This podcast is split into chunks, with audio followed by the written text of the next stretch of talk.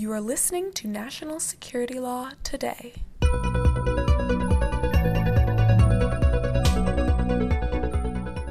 Last week, we talked to Cameron Hudson of the Atlantic Institute about the burgeoning conflict in Ethiopia and fears of genocide. We noted that 750,000 Ethiopians live on the East Coast between Baltimore and Richmond, and they have swayed a gubernatorial election. Their importance to U.S. national security is unquestionable. Listen to part two of our podcast with Cameron Hudson and a full explainer on how the conflict in Ethiopia will impact the United States.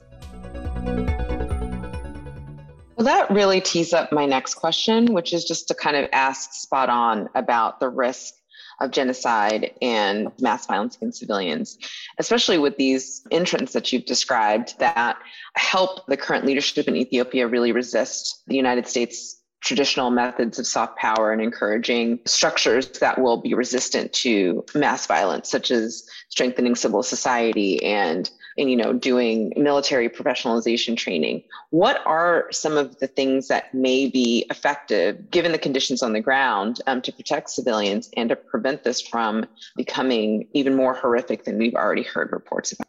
Yeah well listen i think first it, it, we can't underestimate the threat of mass atrocities and genocide uh, for a number of reasons. One already the, the history of this conflict is replete with human rights abuses, with massacres of civilian populations, with the explicit targeting of civilian populations and civilian infrastructure. You know, Secretary Blinken referred to, to the conflict as ethnic cleansing in testimony that he gave to the Senate uh, this past spring. I think that is the, the least of it, quite frankly. And just in the last few months and weeks, even, we've seen, you know, some of the kind of telltale warning signs of you know genocidal preparation let's call it. You know so first is then the the sort of dehumanizing hate speech calling the tigrayans cancers weeds that need to be removed. This is not just coming from fiery uh, preachers and things. This is coming from the, the the mouth of the prime minister himself. So, you know, very senior political authorities uh, delivering these kinds of hateful and, and dehumanizing speeches. Secondly, we've now seen the targeting based on ethnicity of Tigrayans. So, in the capital of Addis Ababa, we've seen in recent weeks roundups, very extensive roundups of Tigrayans being put into internment camps, which human rights observers are not able to access right now. Uh, as many as 20 to 30,000 Tigrayans have been rounded up in, in recent weeks, which we just don't have good numbers on or, or a good sense of the conditions in which they're being held. We're hearing increasingly about local level vigilante groups, which have been formed by local authorities, government authorities, to patrol the streets looking for Tigrayans. Ethnicity is printed on your ID card in Ethiopia. And so it's you know been been discussed that people have been targeted for speaking Tigrayan language or having Tigrayan language books with them. Prominent Tigrayans who have occupied senior government positions positions at the United Nations, positions at international organizations have been fired. The head of the World Health Organization, Dr. Tedros, is a Tigrayan. He was the health minister of Ethiopia under Meles Zenawi. His term as head of the World Health Organization came up for renewal this past year, and he was not supported by his own government of Ethiopia because he is a Tigrayan. And so he was nominated by European countries to serve in that role, not by his own country. And again, when he was appointed to that position five years ago, it was a massive celebration for all of Africa. It was the you know one of the one of the first UN agencies to be headed by by an African. And here we are now this year, and he's essentially been disowned by his government. So so many of these signs have you know amounted to a sense of collective punishment, not just against the political leadership of the Tigray region, but really the, the population more broadly. So I think there's real concern that you could continue to see this trend emerge where uh, people are targeted based upon their ethnicity, that they have been programmed into thinking that it's okay. There's been no justice or accountability for any of the transgressions that we have seen. So, a kind of inculcation of the population that these are just the kinds of crimes that are associated with conflict. And so there's a certain banality that has that has emerged around some of this. And again, I think I think much of that has been designed by the government itself and its leaders. Unfortunately, right now, I think that the United States has limited ability at this moment to affect the trajectory of, of violence. The United States has clearly decided that it is choosing a kind of a diplomatic exclusive approach. So, again, we have seen very high level interactions and interventions by the president, by the secretary of state, by our our special envoy for the Horn of Africa, a lot of shuttle diplomacy and engagement with regional actors in the African Union, in Kenya, and further afield, trying to use African leverage to, to bring about a change in approach from the Abiy government. Uh, that has not been successful. Partly, uh, I think we have lacked a kind of punitive counterbalance to this diplomacy. The idea of, you know, uh, walking softly and carrying a big stick has not, uh, you know, we've not had the big stick. We've threatened it.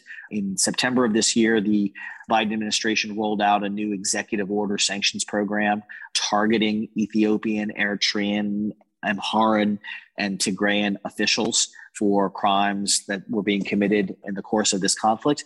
But it was what the Treasury Department called an empty EO, which means there were no designated entities under that EO. So it was a pretty theatrical event, but did not really pack the punch I think that is is needed to get the attention of the the Ethiopians. They've been suspended from the AGOA program, which is the Africa Growth and Opportunity Act. It's the sort of signature uh, trade preference program of the United States government. Um, they were suspended last month on the grounds of human rights uh, concerns. Again, though, that was mandated by uh, Congress uh, and not by the administration. And so we really haven't seen the Biden team back up their diplomacy with any kind of set of consequences. And I think one of the other things that has been talked about, but we've not seen, you know, bear any fruit or even come to light, is this idea of a of a sort of a genocide determination, really looking at the human rights conditions on the ground, as we have done in conflicts in, in Myanmar, for example, in Darfur, with the Yazidis previously. So there's a, a great deal, sadly, of precedent around how we conduct these investigations into mass atrocities and genocide crimes. The administration has been pursuing that investigation since the spring and has not released yet its findings. And I think it is trying to figure out how to release those findings in a way that recognizes that while the preponderance of crimes and some of the worst crimes being committed are likely happening from the Ethiopian military, the Amhara state militias, and the Eritrean military, which has come in on the side of the Ethiopians, that the Tigrayans are also responsible for their fair share of human rights abuses and, and, and crimes. And so, how to balance that message of holding people accountable, but holding them perhaps uh, accountable in different ways at different levels, I think is something that the administration is, is struggling with.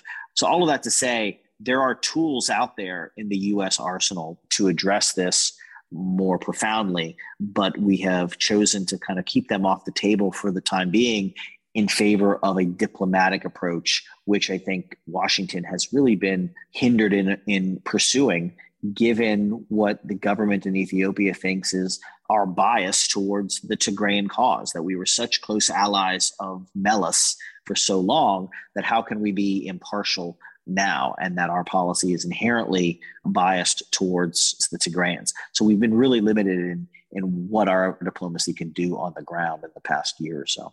Uh, yeah, and that's interesting what you say about the fact that Eritrea has come in in support of the Ethiopian government because uh, Tigray ethnic region spans into Eritrea, correct? Correct, yes. So the Eritreans are ethnic Tigrayans and they, they share a common border and have since uh, Eritrea's independence. And it's also interesting that we're reaching out right now to Kenya, which, as a practical matter, has, I think, the largest Somali diaspora, including representatives from basically all four of the major clans and entire neighborhoods in the larger cities, including Nairobi's Eastleigh which are overwhelmingly Somalis, all Muslim. So it'll be interesting to watch this, but I think it's important to watch it and to understand what's going on. And also, this recent claim that the generals have, uh, and the prime minister, I guess, is, of Sudan, are working on some arrangement after the coup and after he was placed in prison. It feels like suddenly everything is at play in the Horn of Africa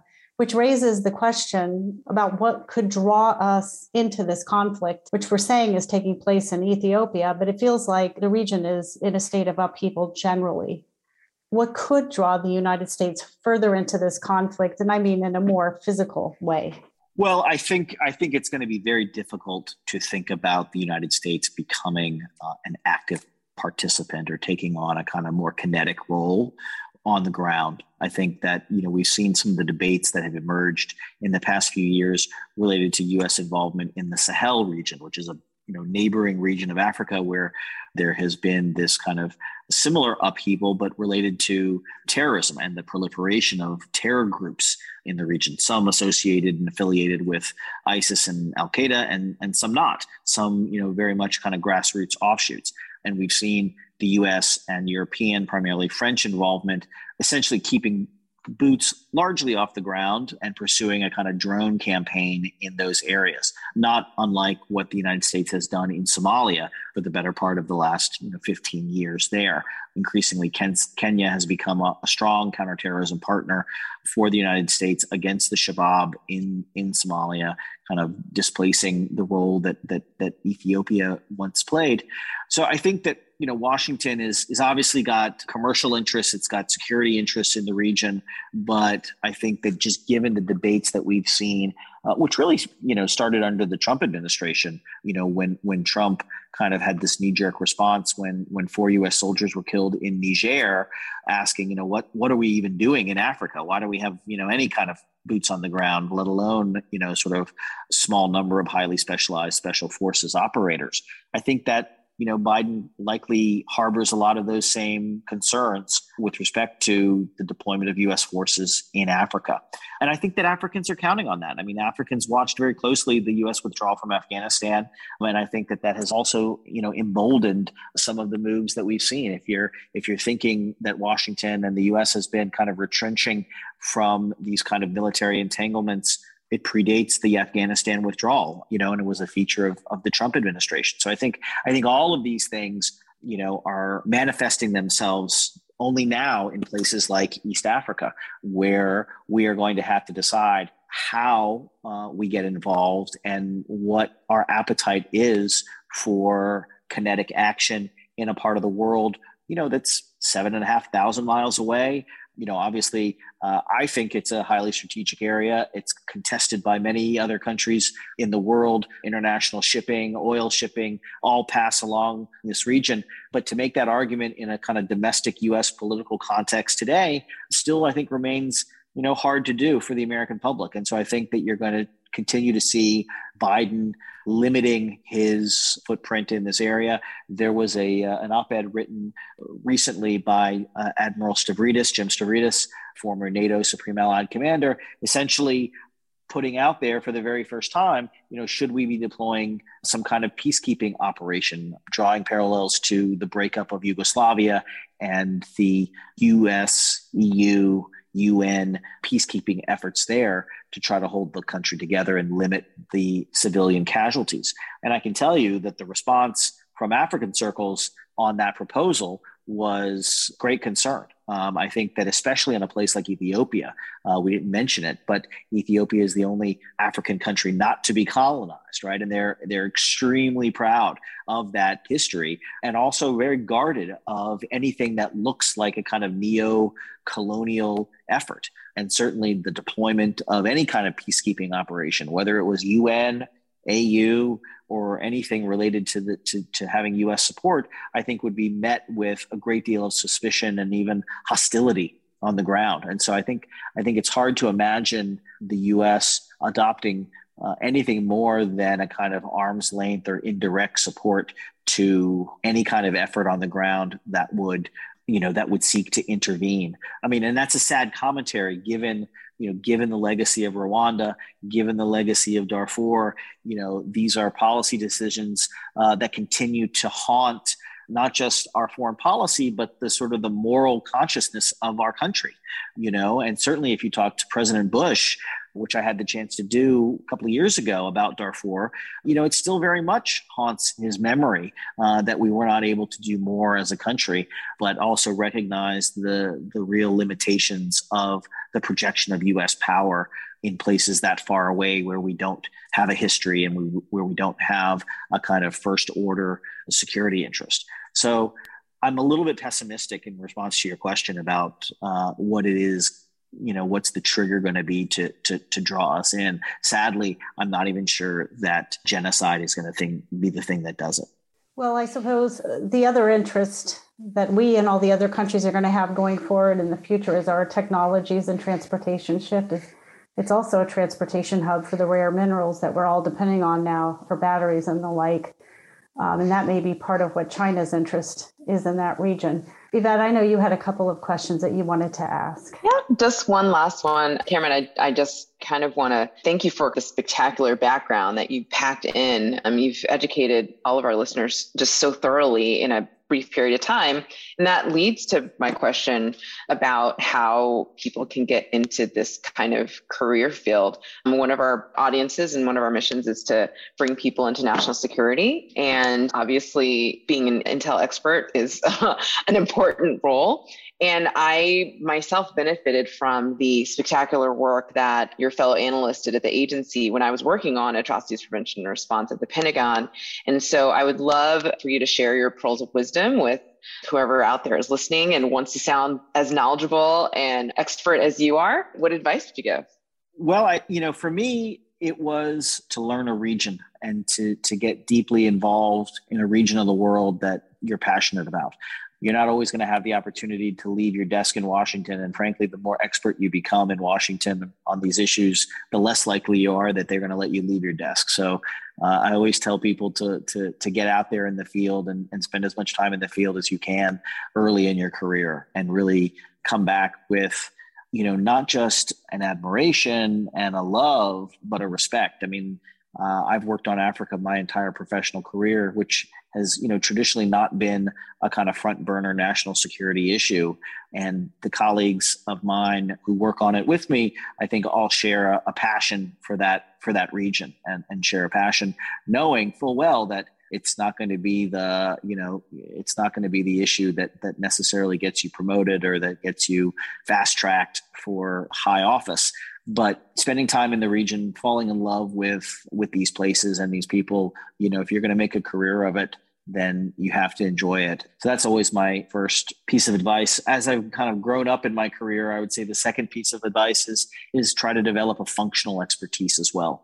You know having a regional and a functional expertise i think really makes makes someone a kind of double threat in the kind of bureaucratic landscape. Um, and so, whether you know it's atrocity prevention or whether it's legal reform or uh, democratic assistance or you know whatever whatever it is that you that you feel passionate about, I think having a kind of regional context and a functional context in the kind of Washington policy landscape, whether it's inside or outside of government, I think is a is a very effective combination of, of skills to have that will make you both marketable early in your career and give your career legs and longevity. All right. Well, that is wonderful advice to some of our young listeners, uh, many of whom I think would like to develop a functional expertise in some region. And I would commend to them. I don't know if you would agree, Cameron, that Ethiopia is a surprise for those of you who have in your mind a picture of Africa. If you haven't seen any photographs of the castles of Gondar, Ethiopia, the Fasil Ghebbi castles are nothing short of spectacular. The wall paintings and, and the caves are a surprise. Again, for those of you who don't really haven't really had a chance to look at some of Ethiopia's more beautiful features, you really should. It's not just supermodels and marathon runners. And we're really glad that you had this expertise. So I guess I can say to you in Amhara, Amaseganalo, we're glad you came. Or as they say, they even use the Italian, right? Ciao. We're glad that you're here. And we hope that as things develop, you will consider seriously coming back and talking to us once again. We're glad you had the knowledge. Thanks for inviting me. And thank you all for listening. The Standing Committee on Law and National Security will keep bringing you national security law and policy and news items every week. So go ahead and hit that subscribe button on your app of choice. If you have topics that you want us to cover or feedback you'd like to give us, you can find us on Twitter at ABA NatSec. We'll still be here when Jack Dorsey is gone. You can also send us an email at nationalsecurity at americanbar.org. And don't forget that we're all here in our individual capacity and not on behalf of any agency or firm. We'll see you next week. The views expressed on national security law today have not been approved by the House of Delegates or the Board of Governors of the American Bar Association and accordingly should not be construed as representing ABA policy.